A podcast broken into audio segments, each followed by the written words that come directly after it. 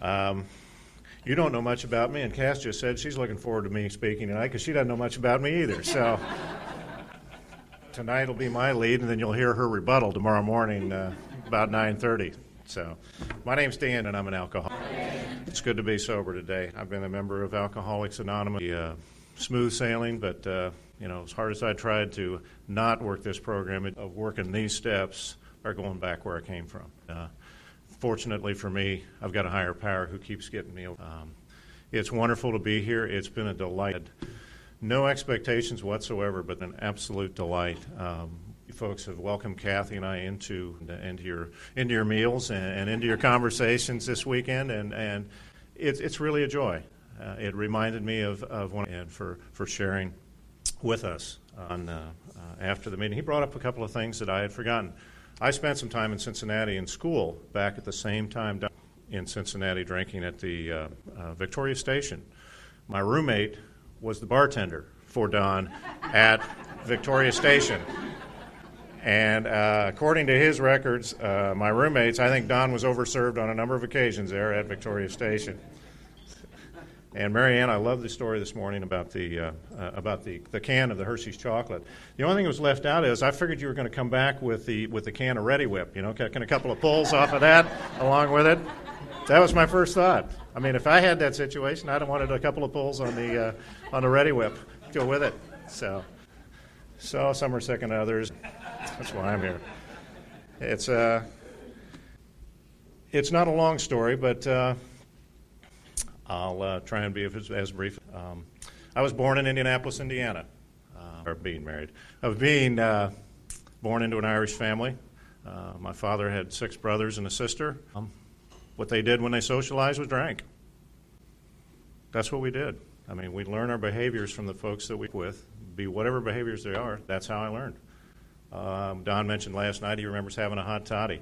I have a visual memory of um, being not able to be able to get up to the top of that table over there and getting sips from my mother and father from beer at a very young age. I can doing that, and anytime I wanted one, I and um, I had a chance, I guess, to get into this program. I had some early things that would. Tell, I kind of was a little compulsive. Um, I don't know if you all remember the Howard Johnsons. Uh, before we had Graeter's or before we had Haagen Dazs or any of those other ice creams, that was the only place you went for ice cream.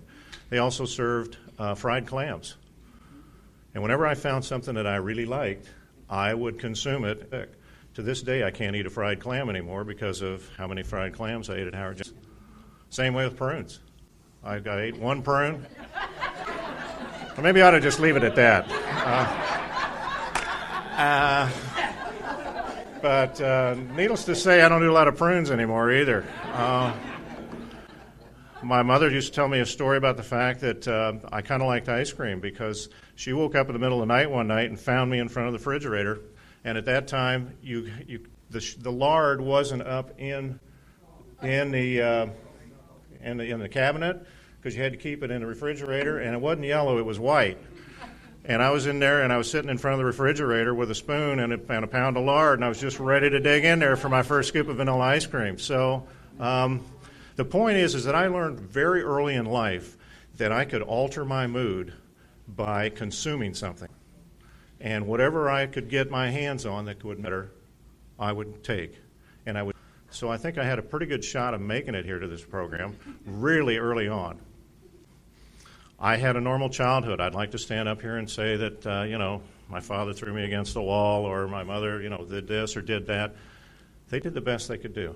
I, have, I was blessed with the fact that I, I'm always wanted to, I always wanted to have somebody to blame. My father was a, uh, uh, a gym rat. He, uh, he didn't make it. But um, now, I was in some therapy a few years ago where I couldn't say that, but now I'm okay. I can get to there. But uh, uh, um, I didn't find alcohol until high school. Uh, but when I found it, man, I had an answer talks about on, the, on these steps up here, you got to get all the way to step 12 to have a spiritual experience. My first drink was a spiritual experience because for the first time in my life, I felt whole. I felt like I belonged. I felt like I could actually be with other people. Um, I spent my whole life with my stomach uh, and couldn't figure out why. I just figured, well, I'd look at other kids and they seemed to be. I couldn't do that. But boy, when I found alcohol, I found the answer. And I love in the big book, uh, early on, first couple of three chapters, it talks about at some point in our, in our drinking career, we could have quit. Why? Why? Why would I quit? I just found the answer. And uh, I, wasn't, I wasn't the binge drinker. Um, I didn't belong here. I was the one that used to drive everybody home. I was the one when I got in college, when I was taken to another town to, to visit friends, they would always fix me up with the girl who was the big drinker in town to see whether I could outdrink her or not.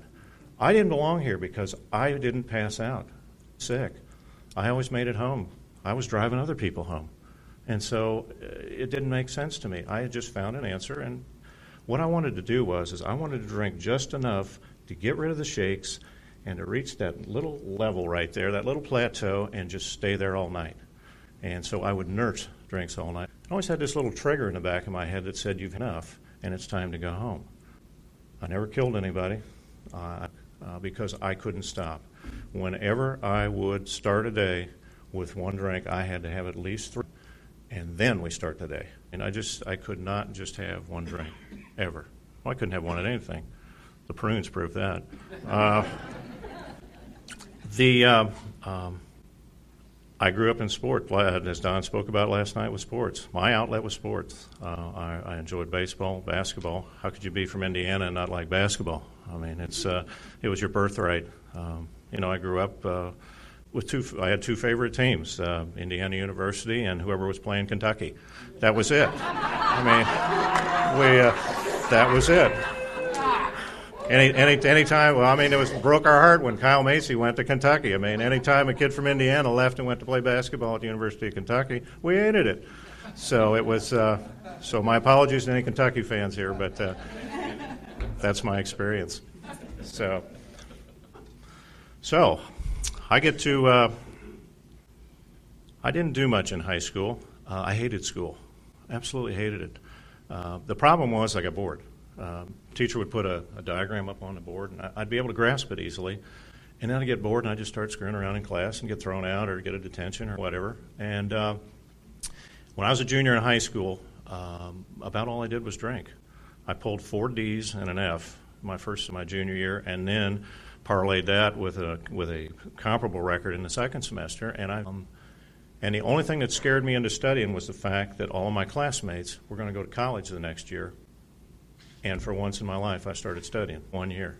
And I don't know why Xavier University let me in because all they had was one year of record of me actually doing anything, uh, but they let me in. Uh, what was really nice about going to Xavier University was is that at that time you could drive.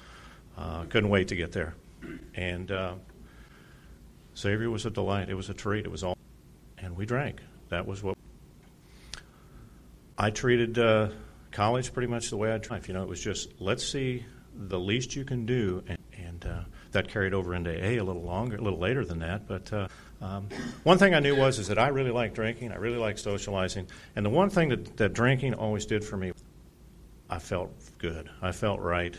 Uh, I danced better. Um, but what it was really about was the girl.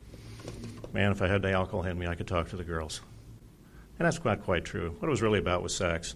But, uh, but considering I was drinking a lot, that really didn't matter. But in the back of your mind, the real truth was is the alcohol was about sex. And uh, in college, I, I had a, a, normal career in college, uh, socialized, but I liked to drink so much that I figured, you know, this is pretty expensive, and I didn't have a lot of money, so uh, the natural progression was I became a bartender. You get free drinks when you bartend. You get to stay after hours. And if you work in an area where there are a lot of bars, the other bars will comp you for drinks when you come in on your off nights. It's perfect, absolutely perfect. Uh, I did that for about four years. Uh, it was great. Um, I had a case one time where uh, um, when you're bartending, you don't get off at two or three in the morning. To, uh, to Xavier and I had a labor economics class. This was in the summertime because a lot of times I would take courses during the year and I wouldn't pass, so I'd have to make them up in the so uh, I had a labor economics final in the middle of July, and uh, I didn't get home till like 4 o'clock in the morning. I didn't study, and I went into class, and I just bombed it. And I told the professor, uh, Dr. Conley, uh, Donnelly, excuse me. I said, you know, I was I was bartending last night and get home at four o'clock in the morning. I'd really appreciate an opportunity. You know, it was a case where you didn't have to pay for your consequences. He happened to come up to the bar Friday night. This was Thursday. I told him Friday morning I'd bar. I'll show you. He comes up Friday night with his wife and another couple, and we had a big patio out in the back and windows, and we got an order for a grasshopper from uh, from the patio, and. Um, we sent out a brandy Alexander, so it was brown, it wasn't green. And so it showed up on their table, which I didn't know at the time. And the waitress brought it back and said this was supposed to be a, a, grasshopper. So I gave it to my buddy around the other side of the bar, and he poured green crème de menthe into that brandy Alexander till it turned green, and we sent it back out. And the uh, and the drink was from Dr. Donnelly's wife. Uh, and uh, he stopped by the window, the service window, to say hello to me when he went out, and he said, I want you to know that was the best drink my wife has ever had in her life. And he must have got lucky that night because he gave me a C and never made me take the final exam over again. so, uh, so uh, again, but the point was is that I didn't have any consequences. I mean, I didn't study, I didn't take the test, and yet I somehow lucked out through the whole thing. And you talk about luck.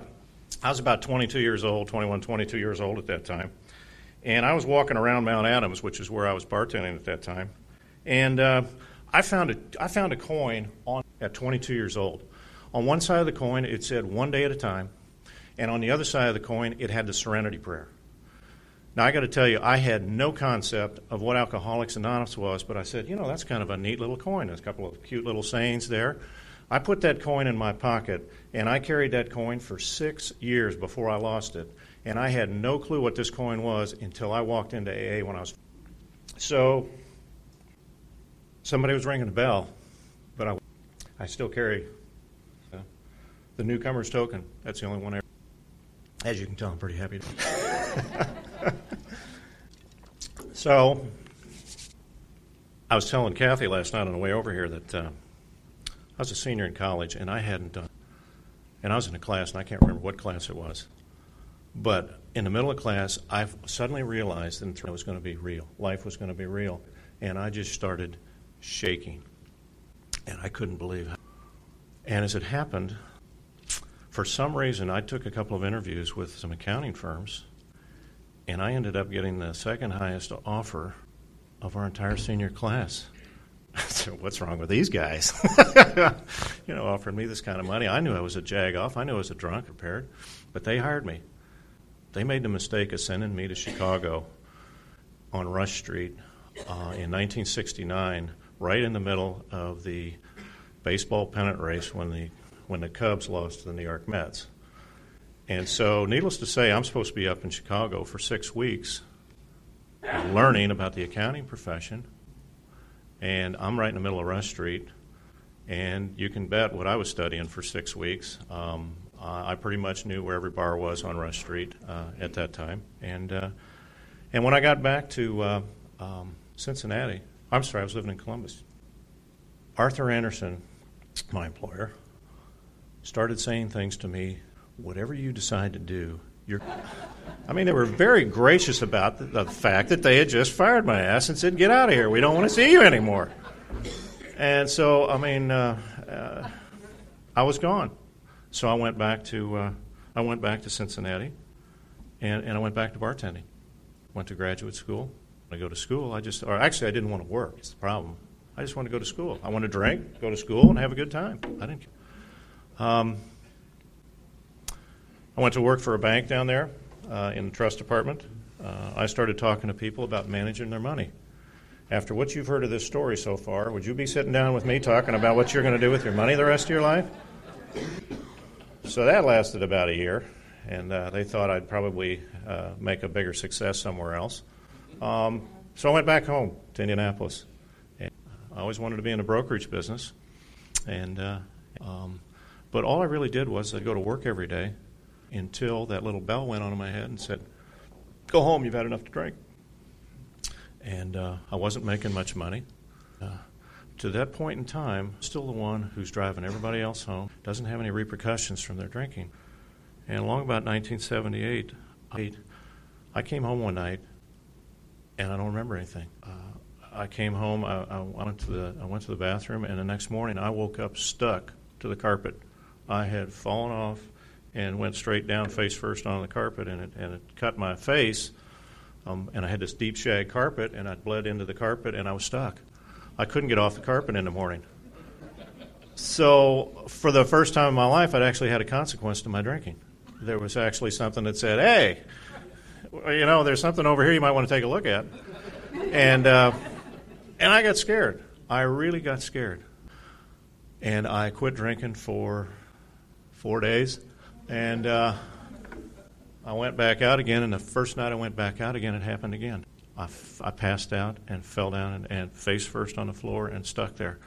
Um, which now you have to understand, I'm in the brokerage business and I'm talking to clients every day. I'm meeting them face to face, and I'm telling them that I, you're the, I'm the guy you need to talk to about your financial future.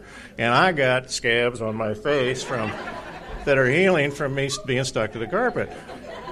So they thought maybe I wouldn't have a future in that business, and so I thought the problem was is that they had really bad alcohol in Indianapolis. And so this was early 1978, and I, uh, I said, I got to find some place that better, uh, better alcohol.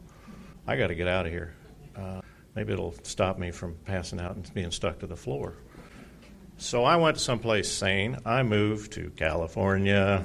So I moved to Los Angeles, California.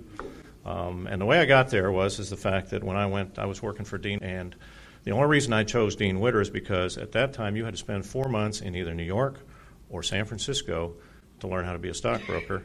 This was February. Where are you going to go in February? New York or San Francisco? Dean Witter was the only firm that had a training school in San Francisco, so I knew Dean Witter was the firm. And so I spent four months in San Francisco uh, and, loved, and loved California. Just absolutely loved it. Didn't learn much, but uh, California. So a friend of mine who was uh, had gone through training with invited me to come out and go to work. And the drinking continued. Nothing changed. And along about, I had uh, I had another little problem uh, that uh, it had been around for a few years, which was another reason why I didn't have a lot. Of, and um, I was in California about two weeks, and I, I hooked up with a bus trip to go down to Del Mar, which is in San Diego. It's a racetrack in San Diego. And I was drinking all day, and I went to the racetrack, and I lost all the money I had with me. And I rode the bus back. When I got back to my apartment in California, in Los Angeles, uh, and instead of calling Alcoholics Anonymous, I called Gamblers Anonymous. It was the last thing I had done that day, so it must be a gambling problem. It can't be the drinking problem. It can't be the drinking problem because, again, alcohol is the answer to all my problems, so it has to be something other than the and so I, a guy came over and picked me up and took, and I went in there, and I'm half drunk anyway. I don't know what's going on. Uh, on the way back, the guy, t- I, the only thing I remember the night was the guy said on the way back, he said, and that went right over my head. That's 1978. I still didn't get in this program until I stayed in California. I, uh, I, for once in my life, I actually worked a job and stayed. Was able to stay there almost five years before. And uh, I told you a little earlier, I hated school. And what I hated about school was the professor who would stand behind the podium like this, open their textbook, and just read. That just drove me crazy. So um, when I was at Xavier, the, the, the, professor who was the head of the business school called me into his office one day. And he said, You know, he says, I want you to go down to this business college. He says, You never learn anything until you have to actually. And he saw something that I had no clue about. Uh, but somebody in California said, you know, you are terrific. I was very good at it, and I and so uh, I taught. I used to travel around the state of California. People want to be brokers or start their own firms. And uh, along about this time, we're in about the middle of 19 Los Angeles. I get a call from a friend of mine in uh, Tulsa, Oklahoma, and he said, you know, um, your friend Kathy Fogarty in Cincinnati, her husband died, and uh, Kathy and I had dated for uh, some time in college back in the late, and, and we had always were concerned with each other about how. The, so this was the summer of uh, uh, of 2000 or 1985. Kathy will tell you, but uh, I went and saw Kathy that August um, in Cincinnati, and then I went back to Los Angeles, and she too was going to Al-Anon. Cincinnati and that her husband had tried AA for a little bit. So I went back out to Los Angeles and I said, well, be a good friend. I'll go to a couple of Al-Anons, you know, just to see what's going on. Now, again, I'm still drinking, and I go to a couple of Al Anon meetings. I just don't go to a couple of Al Anon meetings. I only wanted to go to the ones in Bel Air and Beverly Hills so that I could see who was actually in the program out there from the entertainment industry. So, um, but it was under the guise of the fact that I was really trying to empathize with my, my friend Kathy in Cincinnati. And uh, then I went to a couple of AA meetings. Uh, smoke started about here and went to the ceiling. I said, man, this is nothing, nothing I'm interested in. And uh, not knowing at all that I was going to end up in AA later. So, um, again, somebody was knocking on the door. I was being forces of the universe were giving me the program again, just like this coin when I was 22 years old, but I wasn't listening. I uh, I ran out of money at the end of. I cared about Kathy, and being 3,000 miles away, uh, I didn't think that that would. Now, um, when I came back to uh, Indianapolis, I was living with my parents. I had um, I took a job. I was working part time for some uh, some temp agencies, and then I and I stayed there about five years. Uh, but I got home. I got back to Indianapolis in in October, and I knew I had a drinking problem. But I, I, I, you know, I I hear a lot of leads where people talk about, you know, they had the drunk to end all drunks, and that's when they got in experience. I went to a bar to watch the Oklahoma Missouri basketball game one time with two, and I always thought I had to. And this story was no more complicated. That we walked into the bar, everybody ordered I mean, I didn't say it to them. I just said it to me. I'm drinking all the time because I think they're drinking, but yet I walk in here and they're ordering new. And that's that was my moment of uh, uh, this, again probably a spiritual experience. I at that time I thought I was absolutely nuts, and uh, so I went out to. Uh, I, I, had been going out to Butler University, so you know it's like going to barber school. People are all out there practicing, become psychologists and psychiatrists. I didn't have a lot of money, so I just went out there and said, "Could you take me on as a you know kind of a class project or whatever?" And so I'm out there seeing this uh, this doctor, and they have me they have me take all those uh, tests and everything else, and he was trying to do everything, and he took I took I took all those tests, and for once in my life I took them honestly, uh, and he came back and he said you know, you appear to be normal in every other case, but he says you appear to have. And I can remember all those magazine articles where they said, test yourself, see whether you had a problem. The problem was is they always gave you the the answers in the back, and I would always go in the back and see, okay, if I had to get four wrong to be an alcoholic, guess who only came up with three after they got finished taking a test? So, um, for once in my life, I took the test honestly. And in February, uh, February 13th of, uh, of 1990, I walked in the rooms of alcohol.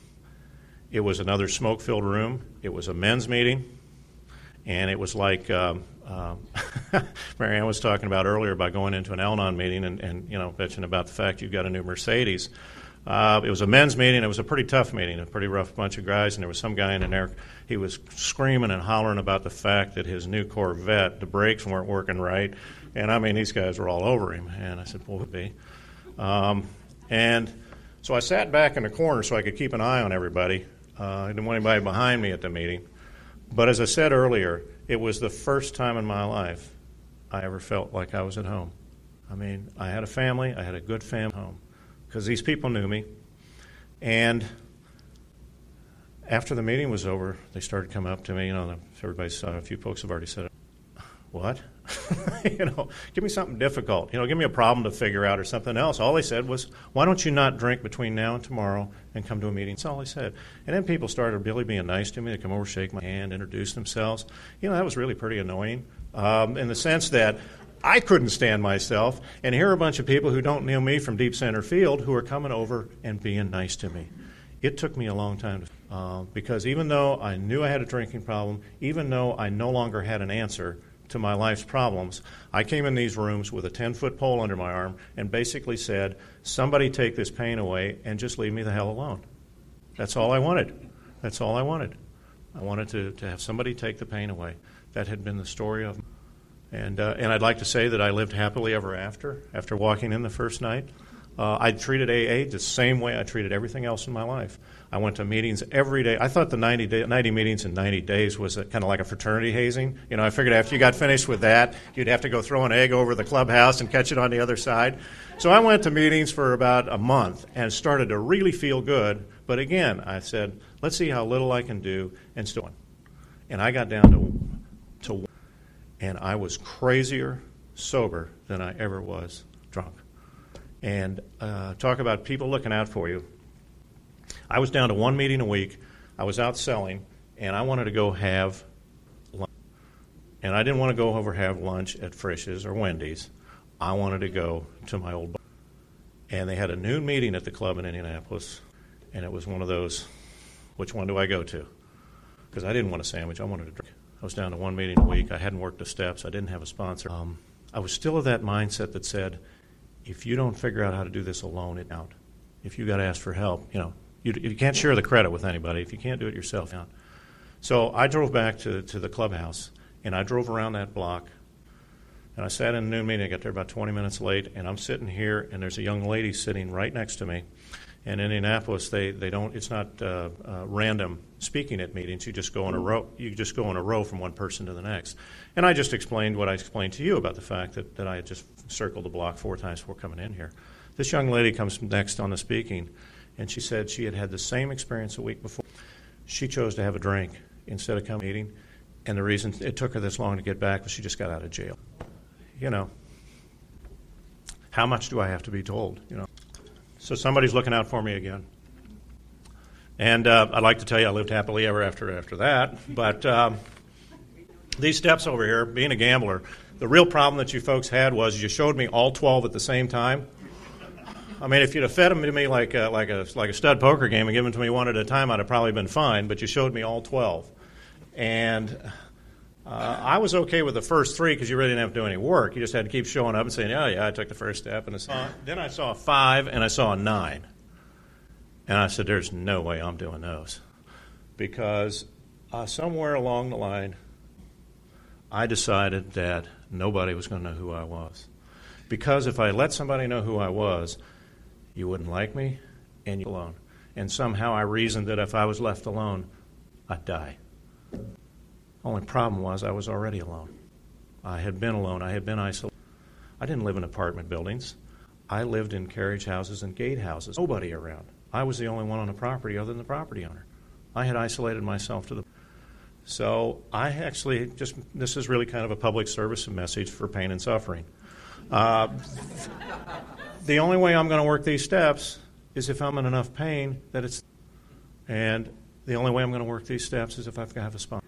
Uh, I'd still be working on the fourth step if my sponsor hadn't told me, you'll be in my office at 5 o'clock on November 12th to give me your fifth step. Because I'd have worked that sucker, I'd worked that fourth step forever. I'd have had every Hazelden book in front of me, and, and I'd have, I just never would have got there and he knew that I was he knew that I would not sit down long enough to do that thing out of the out of the big book. He just said, "Give me three lists." He says, "Give me your anger list, give me your fear list, and give me your sex inventory." And uh, uh, it was uh, it was a unique experience to do that. Um, I thought I was going to really knock his socks off. Um, I think about 20 minutes in, he was asleep, and uh, and really the inventory, uh, the the fifth step wasn't over with until I got finished and he says, the, the great line, is that all? No, you know, you always hold that one thing back that you don't want to tell anybody about you're going to take to your grave. And uh, it's always the most fun about the fancy is letting, letting them unroll all that stuff, go through all the pages. Says, is there anything else? I actually had a sponsee come back to me two months and tell me, hey, by the way, there was one other thing.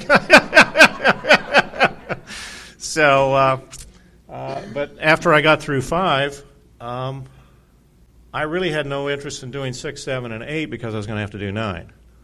Um, because I had sir, I had told people all the time I was sorry, and I thought that's what step nine.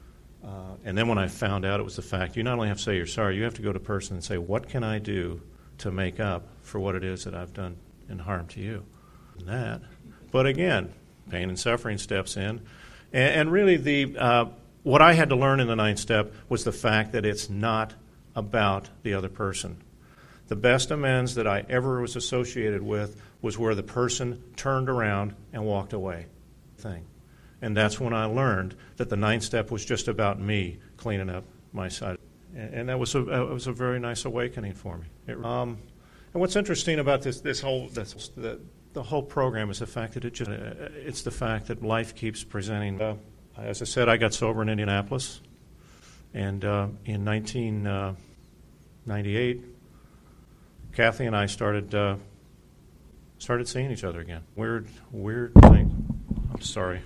Apologize. The uh, um, we would run into each other at places that you just can't believe. We were. Uh, um, I had left California, come back to Indianapolis, and um, one of the things I did in California was I, rep- I represented customers who had been uh, beaten up by a stockbroker and lost money, and I represented them in arbitration hearings. And so I still had a client in California. In 1990, I'm back in California seeing one of my clients, and I'm coming out of the Cheesecake Factory in Woodland Hills, California, and I had this strange feeling as I'm walking this way. Car goes by this way, and about 30 seconds later, I hear, Danny! It's Kathy. She was in Los Angeles, California, having dinner with her with her uh, hostess on the way over to Catalina Island to speak, and to run to her 3,000 miles away from home, you know, out of the blue sky was just crazy. The next time I saw Kathy, she showed up. She was speaking in Indianapolis the day my father died. So I mean, it's it just was. Uh, um, it's just been a really wonderful and um, relationship along the way. Um, and as uh, so Kath doesn't have to tell on me tomorrow. Even though we would run into each other, it still took me about seven years to call her to go down and say hello. So uh, I work. I'm a little slow worker. So, uh, but uh, we started seeing each other in in, uh, in 1998, uh, and then I moved to Cincinnati in, in 1990. We were married last May. And wonderful program. I mean, I, it's just it's just amazing to me uh, all the circles that get closed, all the wounds that get healed, and all the joy that uh, this program brings to us. And, and if I can uh, just close this uh, with with just a brief suggestion, um, uh, when we were at uh, when we were married, Kathy's brother John got up and gave a bit of an invocation after at the end of the service, and he was trying to come up with something that would describe our relationship, and he said he said. Um, the only people I know, or the only, referring to me, says the only guy I know who started a relationship in the year that Medicare was passed and sealed the deal two years before he was eligible for benefits. so, what I'm suggesting to you is uh, if you haven't already decided, please come tomorrow morning. You will find out why Kathy was worth the wait. Thank you.